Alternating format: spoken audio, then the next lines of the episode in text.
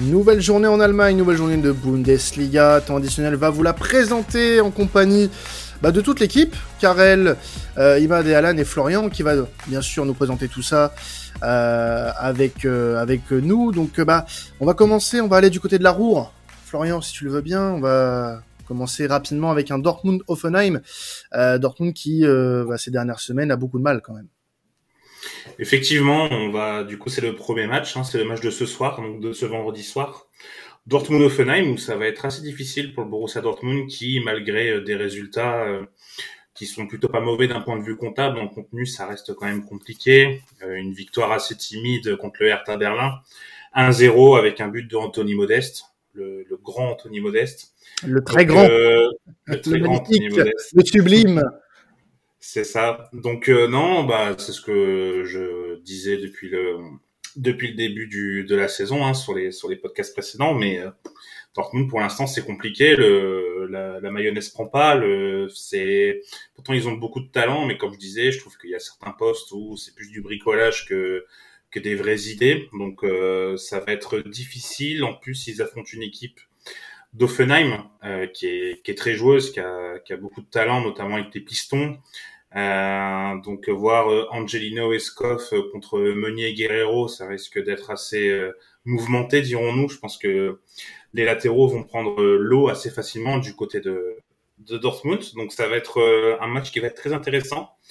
Euh, S'il y a des amis par ailleurs, euh, la cote euh, nulle et Offenheim, franchement, je pense qu'elle doit être belle, elle se joue très clairement.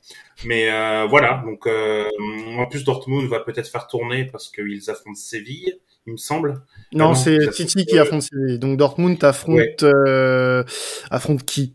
Du coup, j'ai perdu le, j'ai perdu le fil c'est le petit du groupe du coup, enfin le petit entre guillemets du coup du groupe, donc ça, de, ça devrait aller.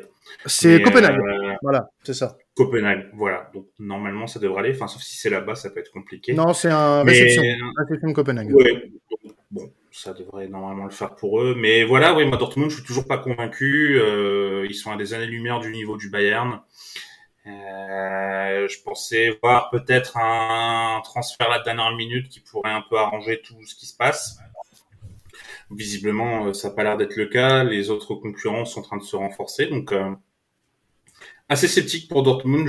D'ailleurs, euh, petite question pour vous, notamment à toi, Imad. Est-ce que tu penses que Séville, c'est au-dessus de Dortmund actuellement pour la Ligue des Champions ou ah, franchement, j'ai pas assez vu Dortmund pour me faire une idée sur eux, mais de ce que je vois de Séville, en fait, ça me paraît tellement faible pour que, Dortmund ne puisse pas passer. Alors après, c'est vrai que ça va être un duel.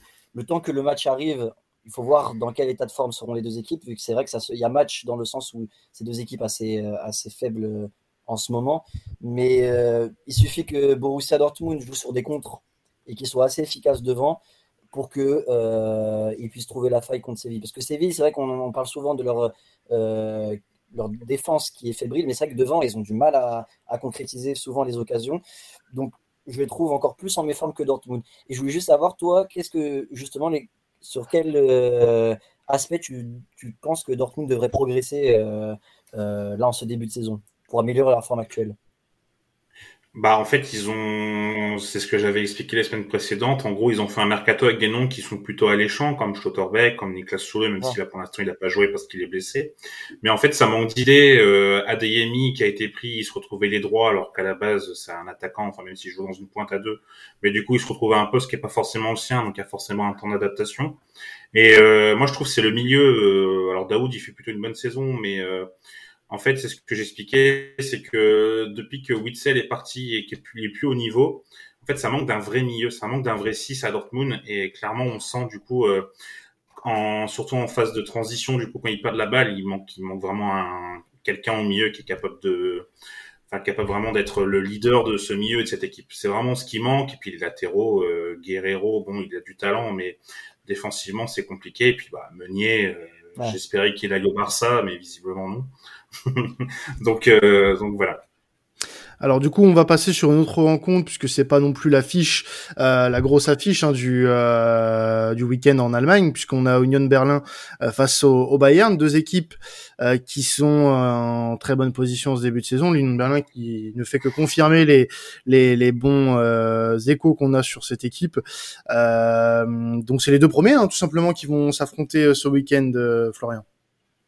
C'est ça. La, euh, la, semaine dernière, pardon, c'était les deux premiers Gladbach contre Bayern. Maintenant, les deux premiers, c'est l'Union contre le Bayern. Euh, ça va être, euh, bon, je pense que le Bayern est quand même favori. Hein. On va pas, on va pas créer un suspense inutile.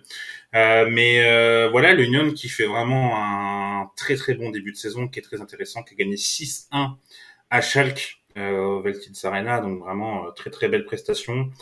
À savoir que le score ne reflète pas forcément la physionomie du match, parce que je crois qu'en expected goals, ils sont genre à 1,6. Enfin, vraiment, ils ont été très, très, euh, très réalistes. Mais en tout cas, cette équipe de l'Union est vraiment, euh, est vraiment très, très bonne. Et euh, va falloir être vigilant du côté du Bayern, surtout défensivement. Euh, et surtout, et c'est de ça que je voulais vous parler, c'est que en fait, Manuel Neuer n'est pas du tout rassurant au début de saison c'est presque le maillon faible de cette équipe, alors que Manuel Neuer, enfin, on est tous d'accord pour dire que c'est peut-être le meilleur gardien des 15 dernières années, ou en tout cas un des meilleurs. Et euh, là, il est clairement euh, pas rassurant, ce qui est très très rare pour Neuer. Et euh, voilà, je trouve que je trouve que Lyon Berlin peut peut-être essayer en contre de pouvoir causer des problèmes, mais va falloir être solide défensivement et c'est pas forcément le cas du côté de Lyon Berlin où ils ont pas non plus des, des défenseurs de grande qualité. Ouais, je suis, je suis assez emballé moi par cette équipe de, de l'Union de Berlin euh, depuis, oui, depuis qu'ils sont arrivés en, en Bundesliga il y a trois ans là, c'est vraiment une ascension assez fulgurante avec leur, leur cinquième place la, la saison dernière. Et euh, moi, je suis, je suis assez fan aussi du de l'ancien milieu de la, la Sampdoria euh, Torsby, euh, qui va, j'espère, bien bien progressé en, en, Bundesliga. Donc euh, oui, quand après je suis d'accord avec tout ce que tu as dit et je pense que ce match euh, ce sera pas une formalité pour le Bayern loin de là, euh, surtout qu'ils ont eu du mal euh, face à Gladbach la semaine dernière. Donc je pense que rien n'est joué et que ça sera un, un très beau match. Mais moi j'avais plus une question par rapport à Neuer, Flo, excuse-moi. Euh, c'est c'est dû à quoi pour toi ce, ce, cette baisse de niveau? C'est c'est un déclin inévitable dû à l'âge ou il y a autre chose pour toi?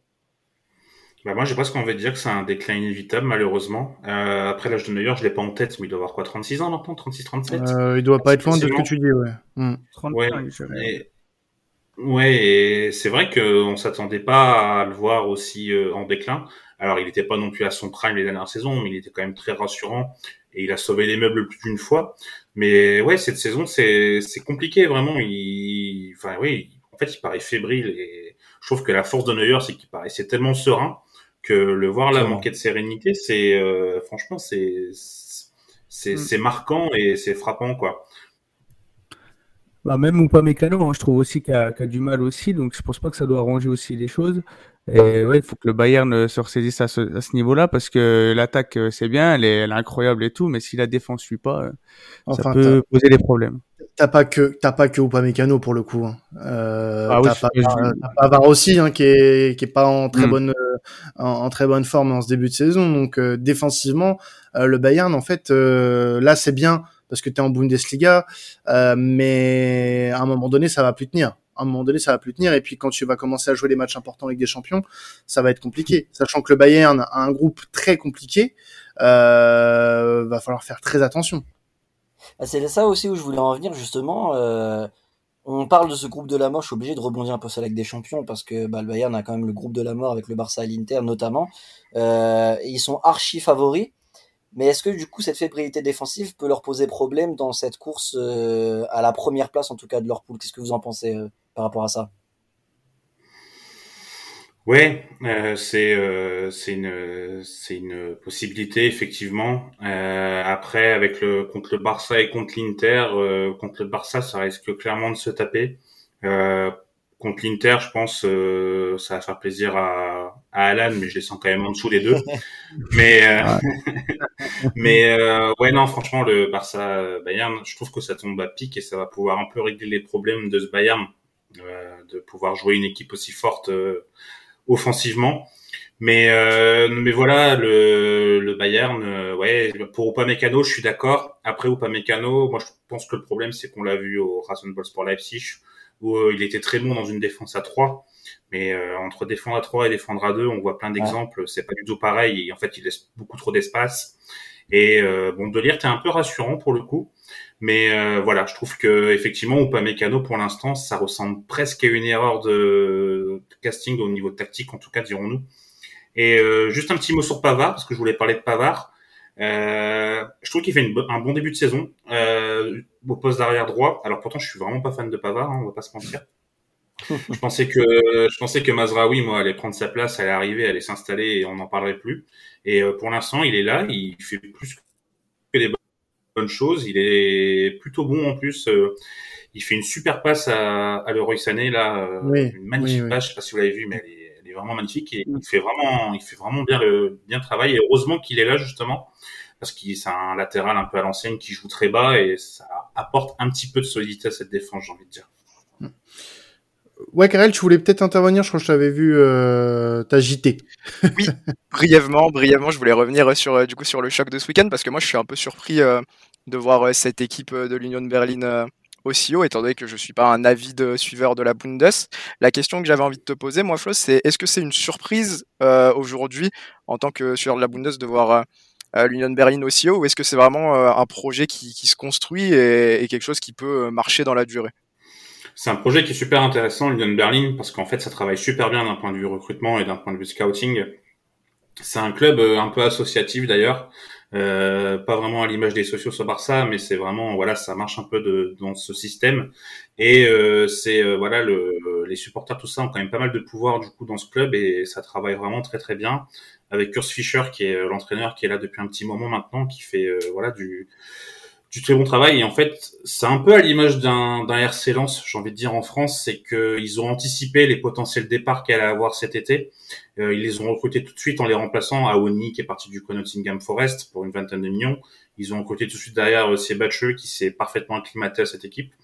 Donc en fait ça travaille super bien. Après euh, te dire que euh, je m'attendais à ce qu'ils soient premiers avec les échos avec le Bayern au bout de quatre journées, non, clairement, on va pas, on va pas se mentir. euh, surtout qu'en Bundesliga, la concurrence est plutôt rude. Il y a pas mal d'équipes qui peuvent euh, potentiellement accrocher le, le top 5 et le top 6. Mais euh, en tout cas, c'est un club qui, c'est un club qui travaille vraiment bien. Et après, il va falloir voir, par contre, avec l'arrivée de l'Europe, je pense que l'effectif est peut-être pas assez étoffé et la succession de matchs pourrait poser problème.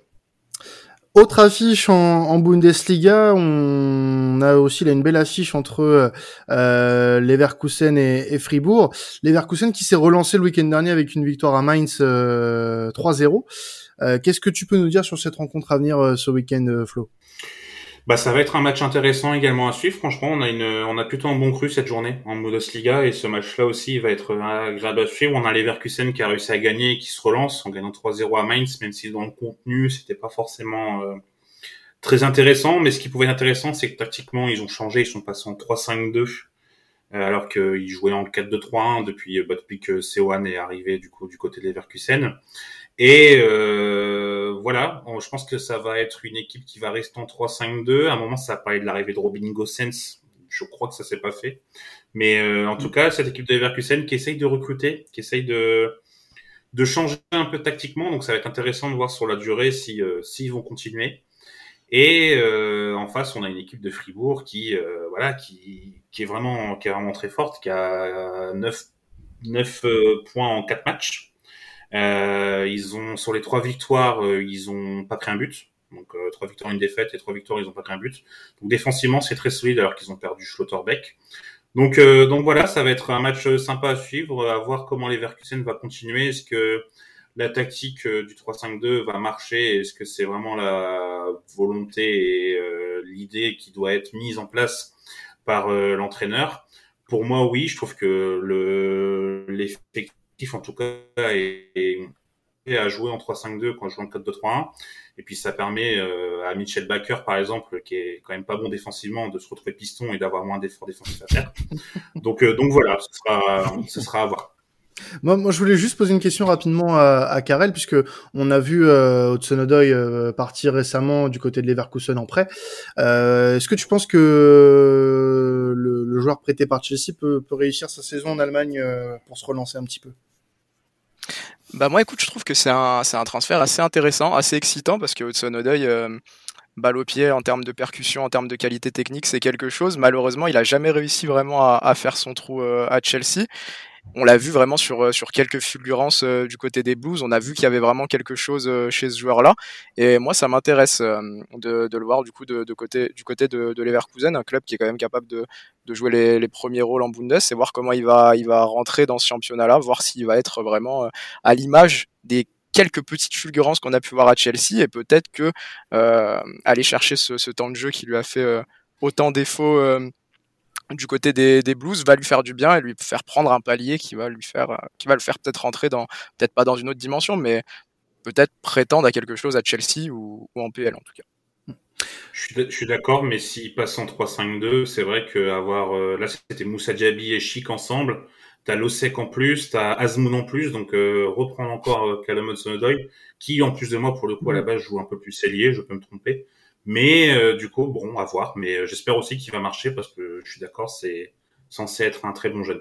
Ouais, il peut jouer un peu partout, hein, Tsunoda, hein, au milieu. Euh, sur la, il était plus piston avec Chelsea euh, euh, sur les dernières sorties, mais bon, en tout cas, on, on lui souhaite une bonne saison à Callum Hudson-Odoi. Autre grosse affiche bah, entre deux équipes qui jouent la Ligue des Champions cette année pour la Bundesliga, l'Eintracht Francfort et le Rasenball Leipzig.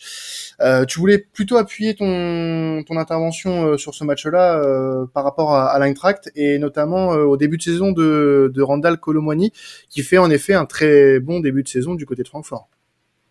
Oui, effectivement, bah, quand il est arrivé en plus, il a dit qu'il était là euh, pour tout casser, pour être titulaire, pour marquer euh, plein de buts, tout ça. Donc euh, en Allemagne, on n'aime pas forcément trop les, joueurs qui arrivent comme ça avec un peu d'arrogance, tout ça. Et au final, pour l'instant, il répond clairement à ce qu'il a annoncé en, en conférence. Donc voilà, je voulais juste faire un petit mot sur Randall Colomwani qui pour l'instant euh, a l'air d'être préféré à Raphaël Boré, qui était quand même euh, bon du côté de Francfort. Il y a Lucas Salario qui est arrivé également en provenance de Leverkusen.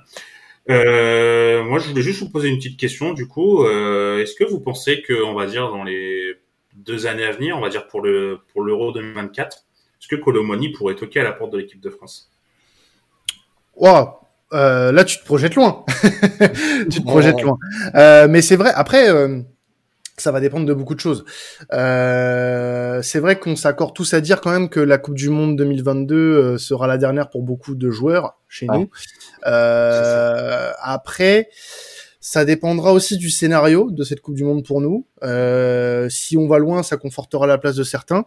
Si on se fait éliminer euh, prématurément, ça va changer beaucoup de choses euh, de la tête jusqu'au pied de cette équipe, donc notamment en parlant du poste de sélectionneur peut-être, on ne sait pas. Euh, même s'il a été prolongé euh, après la qualification, ça c'est un débat à part, je trouve ça aberrant de mon côté. Mais pourquoi pas? Pourquoi pas Il est en progression depuis son départ, euh, depuis euh, depuis maintenant quelques saisons. À Nantes, euh, il a été très bon. Il a été sélectionné avec l'équipe de France olympique.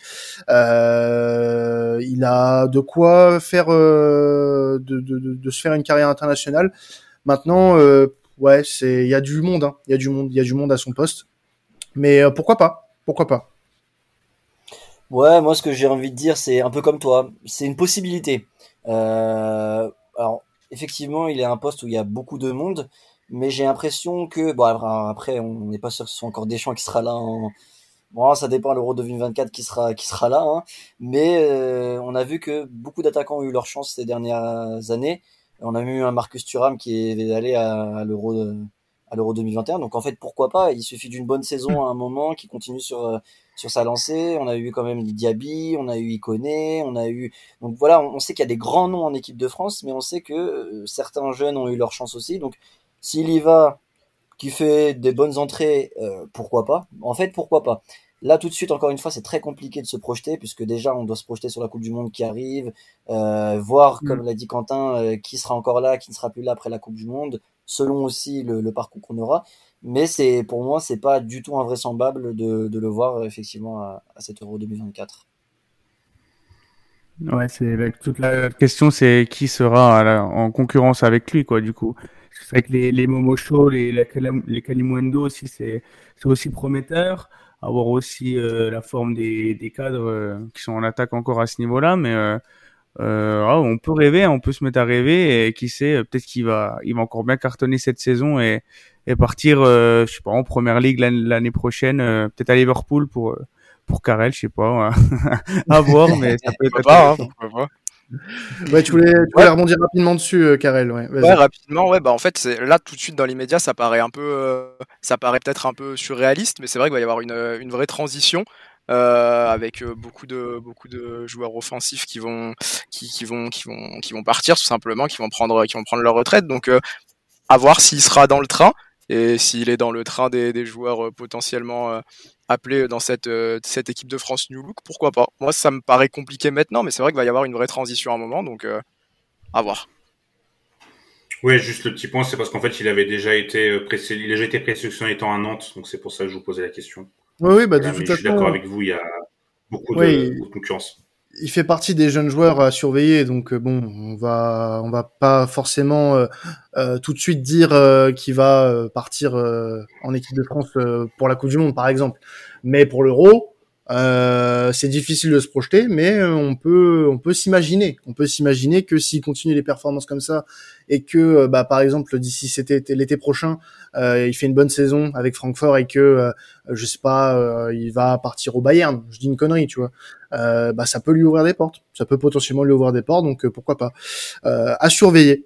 dernière affiche qu'on voulait traiter avant de passer au reste de la journée, c'était Gladbach euh, contre Mainz, euh, malgré la, défaite euh, face au Bayern le week-end dernier. Il faut continuer la, belle, le beau début de saison pour pour Gladbach face à Mainz.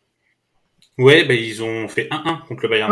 pardon, il y a eu match pour moi. Pas de souci, et ouais, non, pas de pas de problème, mais en fait le match était tellement normalement destiné à une victoire du Bayern qu'on peut penser qu que Gladbach a perdu et puis enfin Yann Sommer qui a fait 19 arrêts quand même, je sais ah pas si on se Ah oui, il a fait un match C'est 19 arrêts quoi. Je, mm. je crois qu'Anthony Lopez, il en fait pas 19 en une saison, par exemple. mais, euh, mais, euh, mais, euh, mais voilà, non, franchement, Gladbach, moi, j'en fais un de mes gros outsiders pour le top 4. c'est solide, c'est très très solide cette année. Euh, je, je, les sens vraiment en forme. Je trouve que le, le ménage qui a été un peu fait à l'intérieur du club, euh, ça va le changement de directeur sportif et d'entraîneur, je les sens vraiment en, forme. Euh, Yann Sommer qui est resté, c'est une très bonne chose. On l'a vu contre le Bayern. Euh, il y a le défenseur central japonais, j'ai oublié son nom, Itakura, je crois, qui est également très très fort. Euh, très intéressant. Euh, moi, j'avais un peu peur du départ de Denis Zakaria en janvier et au final, ça se ressent pas. Euh, donc, donc voilà, franchement, Gladbach qui a recruté Ngoumou aussi là récemment de, de Toulouse.